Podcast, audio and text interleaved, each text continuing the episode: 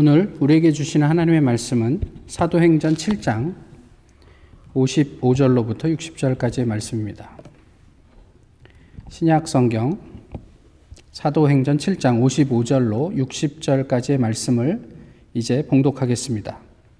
스테반이 성령이 충만하여 하늘을 우러러 주목하여 하나님의 영광과 및 예수께서 하나님 우편에 서신 것을 보고 말하되 보라 하늘이 열리고 인자가 하나님 우편에 서신 것을 보노라 한데 그들이 큰 소리를 지르며 귀를 막고 일제히 그에게 달려들어 성 밖으로 내치고 돌로 칠세 증인들이 옷을 벗어 사울이라 하는 청년의 발 앞에 두니라.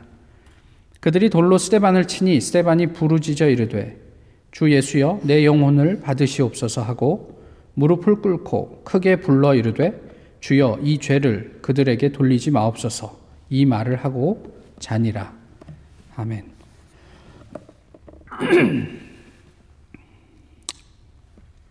난 알아요. 아, 이것은 90년대 초 한국에서 공전의 히트를 기록한 노래의 제목입니다. 이 노래는 이렇게 시작합니다. 제가 일주일 동안 열심히 연습을 했는데 도저히 안 되겠어요. 그래서 그냥 읽어 드릴게요. 난 알아요. 이 밤이 흐르고 흐르면 누군가가 나를 떠나 버려야 한다는 그 사실을, 그 이유를 이제는 나도 알 수가, 알 수가 있어요. 아쉽게도 아, 노래를 하는 이가 아는 것은 이제 자신이 사랑하던 그 사람이 자신의 곁을 떠난다는 사실이었습니다. 중간에 이제 노래가 나오죠. 오, 그대여 가지 마세요. 라고 애절하게 부르짖지만 아, 그가 아는 것 하나는 여전히 변함없이 이별이라는 사실 뿐이었습니다. 정보가 넘쳐나는 시대, 그 정보를 어떻게 취사 선택하는가, 또는 얼마나 그것을 이해할 수 있는가 하는 문제는 우리가 별개로 하고요. 어, 내가 알고 싶은 것은 인터넷을 통해서 우리가 얼마든지 찾아볼 수 있습니다. 그래서 무엇을 잘 몰라도 요즘 그렇게 부담스럽지 않아요. 또 무엇을 안다고 이렇게 뭐 내세울 일도 아닙니다. 왜냐하면 우리 손에 이게 들려 있기 때문에 그렇죠. 예, 이것만 있으면 뭘 잘 모를 때 얼른 찾아보면 되고요. 또 뭐 그렇기 때문에 예, 이게 뭐 불편할 일이 크게 없습니다. 여기에 대단히 중요한 전제가 물론 있지요. 독해 능력입니다. 그러나 어쨌든 간에 아, 우리는 이것만 있으면 우리가 원하는 정보를 알 수 있습니다. 그러나 또한 그렇기 때문에 혹시 우리는 알고 있다고 생각하지만 정작 아, 그것이 무엇인지 모르고 또 모르는 것도 알고 있다고 착각하는 것은 아닌지 모르겠습니다. 쉽게 좀 설명을 해 보면요. 알고 있는데 아, 그건 다른 사람의 얘기예요. 그래서 어떤 사람의 SNS를 통해서 우리가 읽은 것이라든지 아니면 그 사람을 통해서 들은 것이라든지 뭐 이런 것들이죠.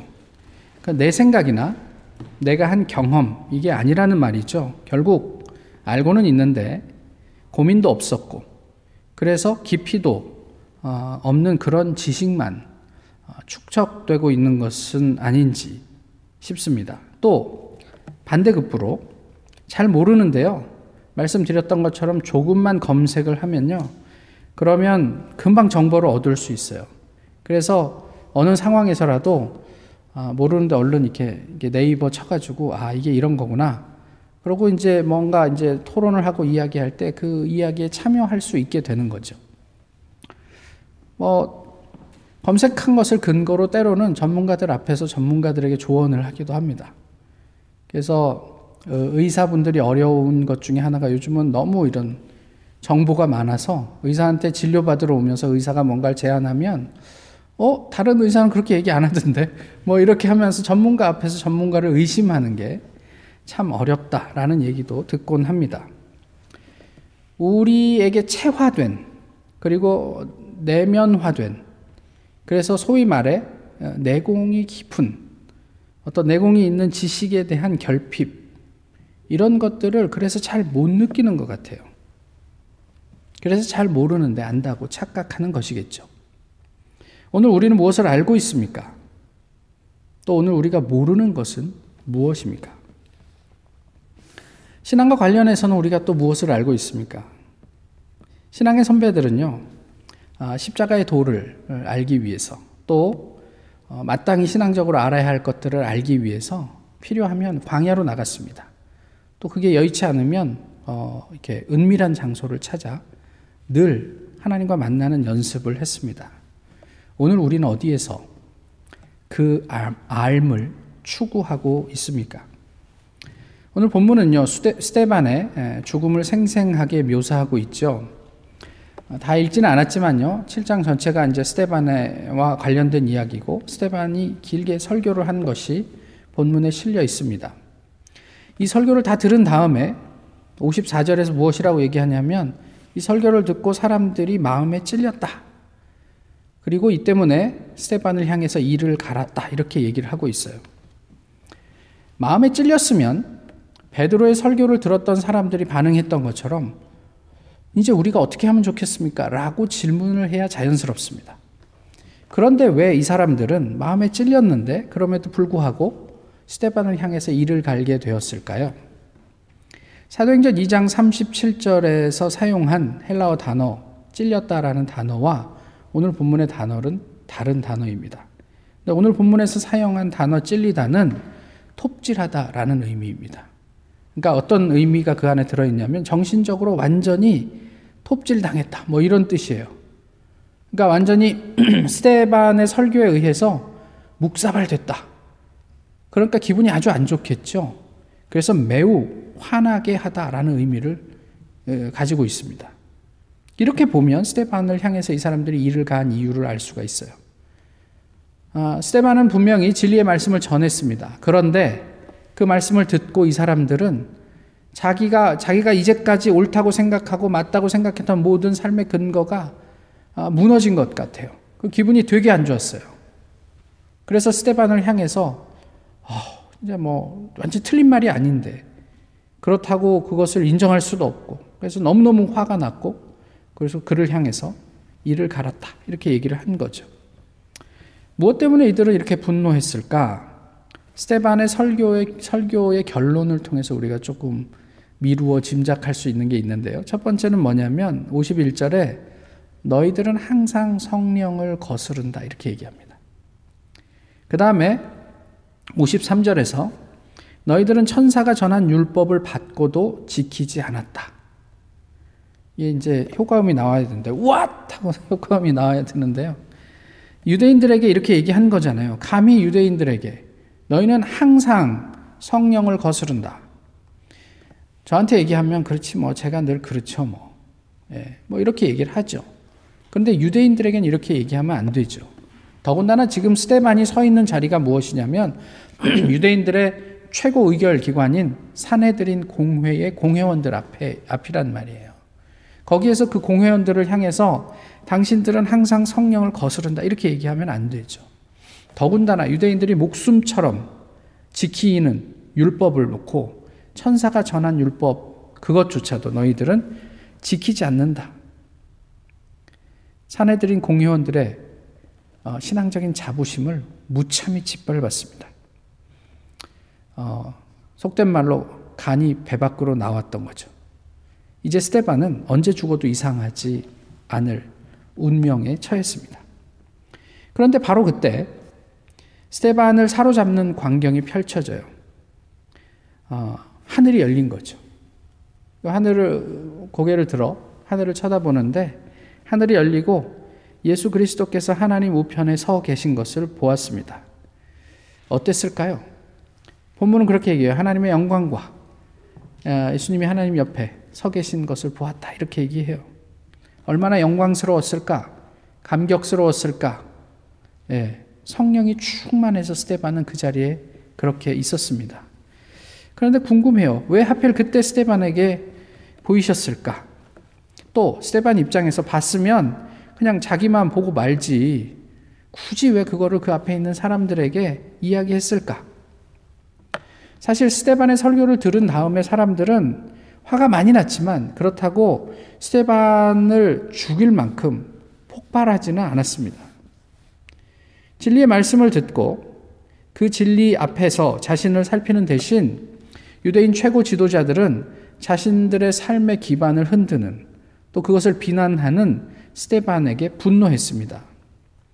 다시 얘기하면 이들은 진리의 말씀 앞에서 진리의 말씀을 전혀 듣지 않았다는 이야기죠. 그런 상황에서 예수님께서 스테반에게 나타나셨어요. 그 영광스러운 장면을 증언한 스테반의 말을 듣는 순간 사람들이 폭발합니다. 이젠 대놓고 안 듣겠대요. 뭐 말을 하는데 막 소리를 지르고 큰 소리를 지르고 귀를 막고 그에게 달려들어서 그를 끌고 예루살렘 성 밖으로 나가서 돌로 쳐 죽입니다. 그 영광스러운 장면을 보여준 하나님이 결국에는 스테반의 죽음에 책임이 있었던 거죠. 그때 안 나타나셨으면 어쩌면 스테반은 죽지 않았을지도 몰라요. 죽이고 싶을 만큼 분노한 사람들, 그 절체절명의 순간에 스테반은 사람들의 반응을 살피지 않았어요. 눈치가 없는 사람이었기 때문입니까? 그가 사람들 모여 있는 사람들의 그 이, 이 분기 탱천한 마음을 조금이라도 살폈던들 그는 아마 죽지 않았을 것입니다. 오히려 그는 예수 그리스도와 대신에 하나님의 영광을 보고 있었어요. 남들이야 그 어, 진리의 말씀을 듣고 뭐, 뭐, 진짜 기분이 어떻게, 어떻든 또 그들이 뭐 자기, 자기를 향해서 뭐 이를 갈든 말든 그는 하나님의 영광과 예수 그리스도의 현현 앞에 그냥 온통 사로잡혀서 서 있을 수밖에 없었던 거죠. 사람 대신 예수님을 본 대가는 죽음이었습니다. 또 하나 보시면요. 아까 말씀드렸던 것처럼 예수님이 그때 스테반에게 나타나지 않으셨다면 그는 죽지 않았을 겁니다. 그렇다면 왜 그 절묘한 타이밍에 예수님은 스테반에게 나타나셨을까요? 하나님께서 가지고 있는 또 다른 어떤 의도가 있었을까요? 오늘 본문에는 이렇듯 여러 사람이 등장을 합니다. 그 사람들을 통해서 오늘 우리에게 본문을 통해서 주신 하나님의 어떤 말씀을 좀 한번 살펴보면 좋겠습니다. 먼저 등장하는 많은 사람이 뭐냐면 지도자예요. 지도자의 한자가 뭐냐면 손가락 지자에 그 다음에 뭐 그, 그, 이, 이끌도예요. 그러니까 손, 가르칠 지자이기도 하거든요. 그러니까 손가락으로 방향을 가르쳐서 사람들을 이끄는 사람을 지도자라고 그러죠. 예. 그런데 지도자들이 거기에 많았어요. 사내들인 공회원이 71명, 72명쯤 되는데요. 그 많은 지도자들 안에 어, 진정한 지도자가 있었나? 이런 싶은 거예요. 지도자는요, 말씀드렸던 것처럼 방향을 제시하는 사람입니다. 가야 할 방향을 알고 어, 무리들을 이끄는 사람이죠. 오늘 본문에 말씀드린 지도자, 사내들인 공회원들은 누구도 부정할 수 없는 유대인에게 있어서는 최고 지도자들이었어요. 사람들에게 본이 되어야 하고 어, 그를 뒷받침할 만한 뭐 든든한 학문적인 배경과 어떤 집안의 배경과 어떤 여러 가지 백그라운드가 있어야 돼요. 그래야 사내들인 공회원이 될 수 있었던 거죠. 그런데 그들은 지도자라는 타이틀은 가지고 있었지만 지도자는 아니었던 듯해요. 자, 저희가 그, 그, 어, 스테반이 지적한 대로 한번 보시면 항상 성령을 거스르고 율법도 지키지 않았거든요. 그런 사람들이 어떻게 지도자가 될 수 있겠습니까? 물론 공회원들은 절대로 동의할 수 없는 내용이죠. 자신들은 언제나 성실하게 율법을 지켜내고 또 하나님을 섬기는 일에 최선을 다했기 때문에 또 말씀드렸지만 그런 어떤 어, 그런 모든 신앙적 또뭐 뭐, 뭐 학문적 모든 배경들이 뒷받침되어야 이 사내들인 공회에 들어올 수 있었기 때문에 그 자부심이 대단했던 거죠. 그런데 지난주에 저희가 나누었던 것처럼 바울의 말로 그들의 열심은 올바른 지식을 따른 것이 아니었다. 소위 자뻑에 불과한 헌신이요, 열심이었던 거예요. 그냥 자기만 좋았어요. 하나님과 무관하게, 와, 이만하면 정말 훌륭한 신앙 아니야? 이렇게 생각했던 사람들이었던 거죠. 지도자는 진리로 백성을 인도하는 사람입니다. 그러니까 어떤, 어, 지도한다라고 했을 때, 거기에 반드시 들어가는 게 방향이잖아요. 그죠? 근데 방향은 무엇이 있을 때 의미가 있냐면 지도가 있을 때 의미가 있어요.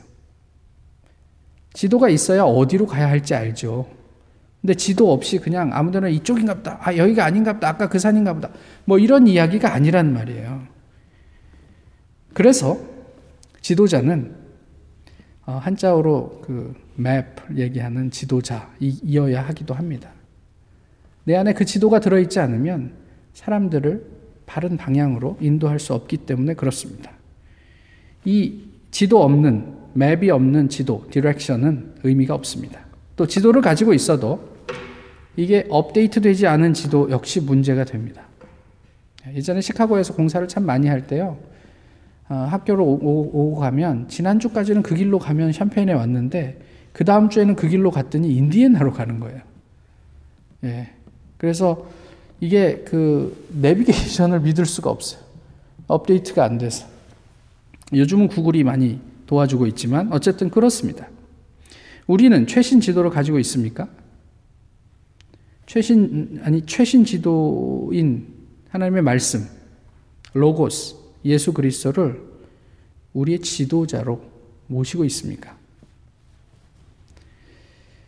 다음으로 나오는 사람들이 누구냐면 증인이에요. 그런데 여기서도 증인이 증인이 아니었어요. 오늘 본문에서 증인이라고 지목된 사람이 누가 있냐면 사울이라는 청년이 있어요. 그죠?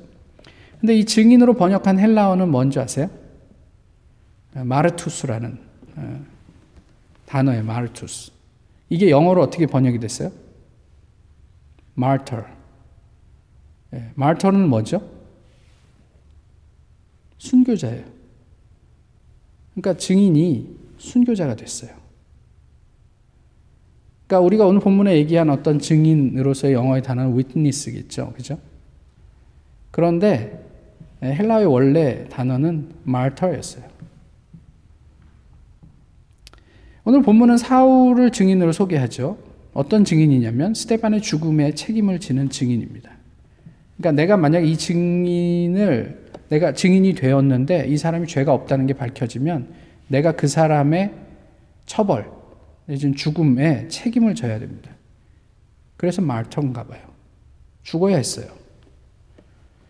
그런데 성경이 관심을 가지는 것은요, 죽음에 대한 확신에 찬 증언이 아니에요. 산 증인이죠. 예수 그리스도의 삶, 죽음으로 치닫는 인간을 살려낸 하나님의 역사에 대한 증언, 증인. 그것이 성경이 오늘 본문을 통해서 말하고 싶은 내용입니다. 오늘 본문에서 사울이 스테반 집사의 죽음의 증인으로 소개되고 있지만 이것은 역설적이게도 위대한 신앙인, 순교자를 향한 하나님의 부름이었습니다. 나중에 우리가 알게 되는 내용이지만 이건 놀라운 반전이죠. 우리에게 한번 초점을 맞춰 보시죠. 우리는 죽음의 증인입니까? 아니면 산 증인 또는 삶의 증인입니까? 세상의 가치가 엄혹한 현실에서 그리스도의 가치를 증거하는 사람. 그 사람이 우리가 목숨을 잃고 안 잃고의 문제를 떠나서 이 시대의 순교자입니다. 여기에 또 하나의 역설이 있는데 실패자가 나옵니다. 실패자가 누구죠? 오늘 본문에 나온 실패자가 스테반이에요. 그는 아주 어, 유능한 신앙인이었어요. 그래서 사내들인 공회 앞에서도 사람들을 이렇게, 이렇게 아주 묵사발을 낼 수 있을 만큼의 어떤 그런 어, 저력을 가지고 있었던 빼어난 사람이었죠. 그러나 그의 실패는 또 다른 의미에서 성공이 되는 역설을 보여주고 있습니다. 실패인데요. 하나님에 의한 실패예요.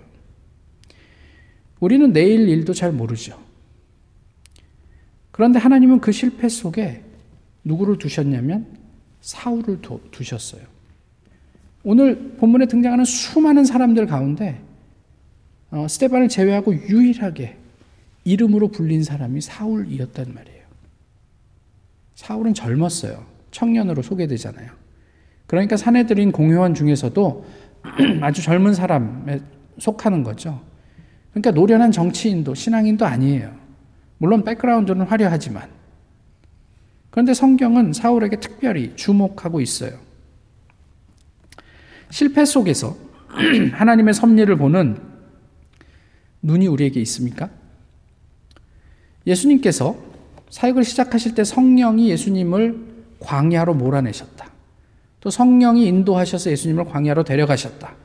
그리고 예수님 그 광야에서 40일 동안 금식하시고 그 후에 사탄에게 어, 시험을 받으셔야 했어요. 또 하나님은 그 기가 막힌 순간에 스테반을 찾아오셔서 스테반을 죽도록 하셨습니다. 성령이 또 하나님이 하셨다면 거기에는 소위 우리가 생각하는 세상적 의미의 성공만 있어야 할까요? 근데 성경은 그렇게 이야기하는 것 같지가 않아요. 하나님이 하시는 일은 어, 실패도 성공입니다. 하나님이 하시면 실패도 성공이 됩니다. 우리는 하나님을 얼마나 신뢰합니까? 우리가 하나님을 믿습니다. 신뢰합니다. 라고 말은 하지만 하나님을 기껏 그저 우리의 소원을 들어주는 도깨비 방망이 수준으로 기대하고 있는 것은 아닙니까? 사탄의 시험 속에서 또 스테반의 죽음을 통해서도 하나님은 반드시 당신의 뜻을 성취해 내신단 말이에요.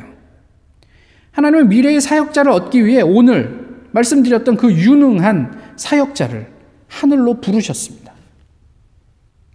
우리 입장에서는 아까워요. 사울이라는 사람은 지금 교회에 너무너무 해를 많이 끼치는 사람이잖아요. 그러니까 내가 하나님이라면 스테반을 살리고 사울을 벌 주셔야 마땅해요. 근데 오늘 이 자리에서 하나님께서는 미래에 하나님의 사역을 위해 부름받은 그 한 사람을 위해서 오늘 교회에 유력한 사역자 한 명을 하늘로 부르셨어요. 죽음, 그 실패의 자리가 바울을 위한 스테반의 마지막 사역이었습니다. 만약에 스테반이 그 죽음을 거절했다면, 그 사역을 온전히 감당해내지 못했다면, 어쩜 우리가 아는 바울은 존재하지 않았을지도 모르겠습니다. 오늘 본문의 의미가 여기에 있어요. 사울이, 사울이 아니었던 거죠. 사울은 언제부터 사울이 아니었을까요? 사실 공식적으로 성경에서 사울이 바울이 되는 것은 어, 그 이후 십수년 후의 일입니다. 그러나 하나님의 섭리 가운데 오늘 사울은 바울을 향한 여정의 첫 발을 내디뎠던 거죠. Not yet, but already. 아직은 아니지만 이미 하나님의 섭리 속에서 성취되었습니다. 예수님의 구원의 역사가 그랬죠. 예수님께서 부활하심으로 구원의 역사를 이미 완성해 내셨습니다. 그러나 아직 우리는 주님의 재림을 기다리면서 오늘 이 세상 한복판에서 사탄과 열심히 싸우고 있습니다. 지금 우리의 모습은 아, 내가 정말 구원받은 자가 맞나? 하나님의 자녀로 합당한가?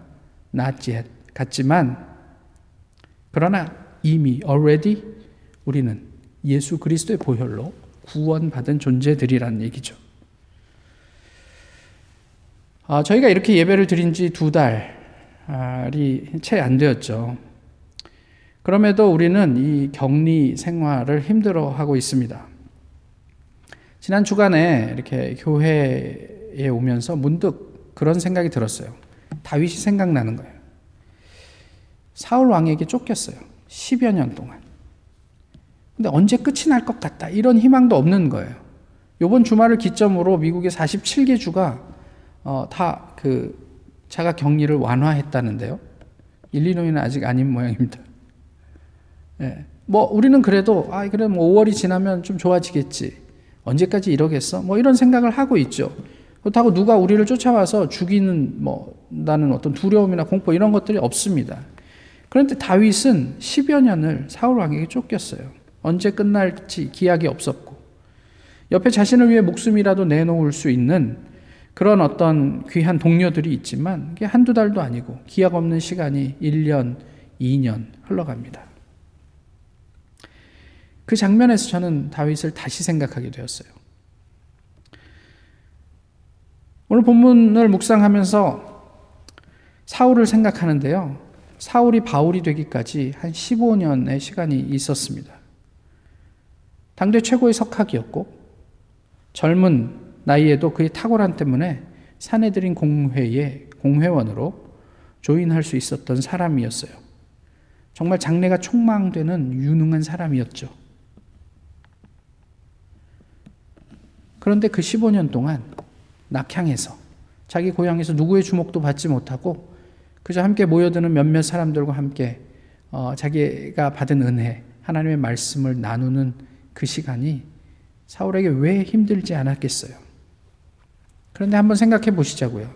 저희가 지난번에 나눴던 것처럼 3천명, 5천명, 하나님의 은혜를 받았다고 생각하는 사람들, 세례받은 사람들은 다 시간 속에서 사라지는데 사울은 끝까지 버텨서 최신 지도를 가진 이스라엘의 지도자가 되었습니다.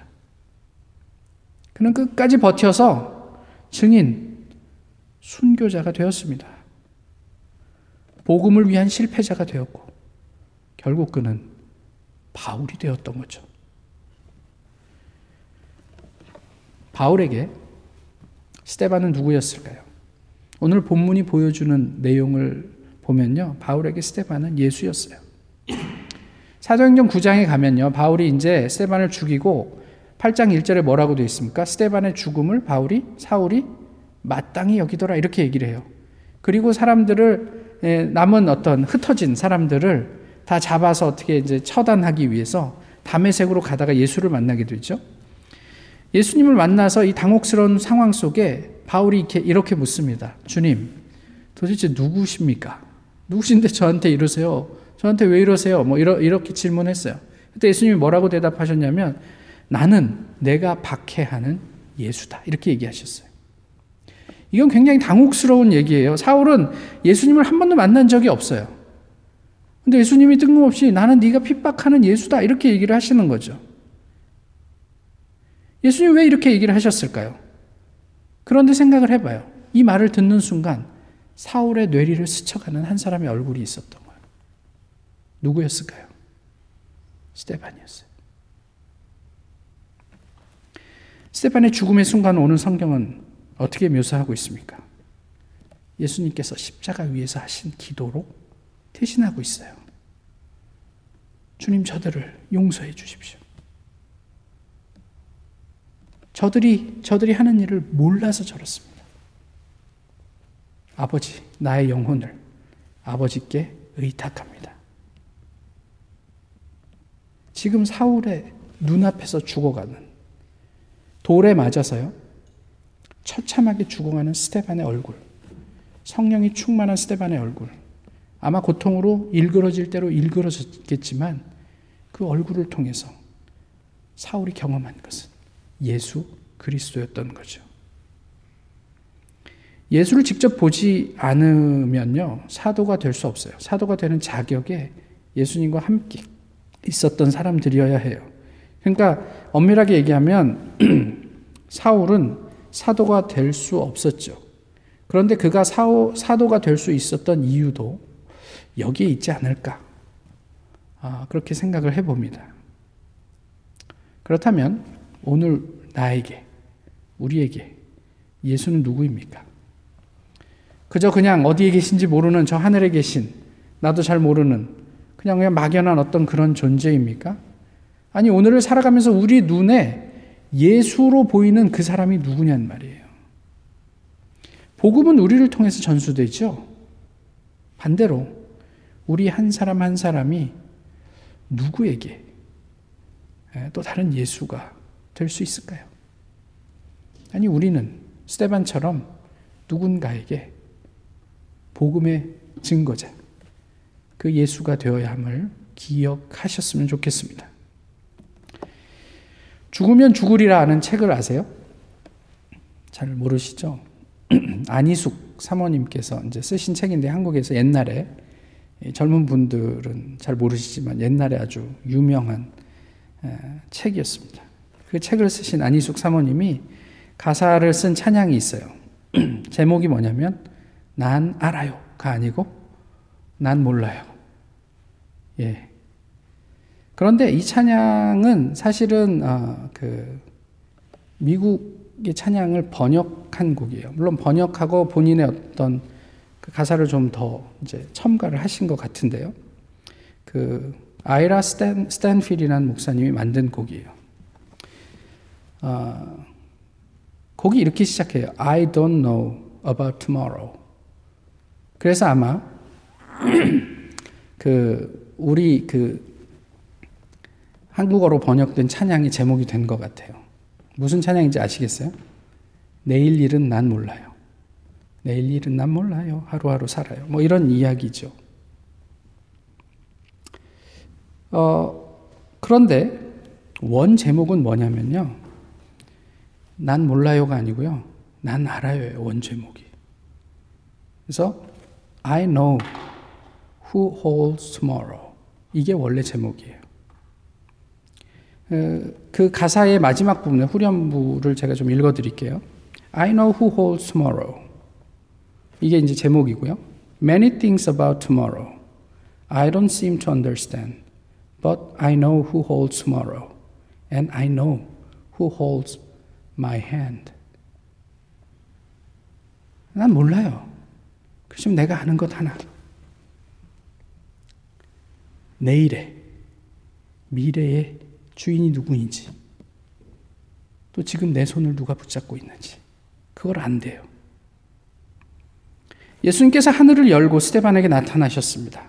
스테반이 굳이 그것을 증언한 것은 성령을 따른다 말하지만 성령을 항상 거스르는 사람들에게 또 율법을 완벽하게 지키고 있다고 자랑하지만 전혀 지키지 않는 사람들에게 누구를 보고 누구를 드려야 하는지 또 누구를 알아야 하는지를 말하려 했던 것은 아닐까요?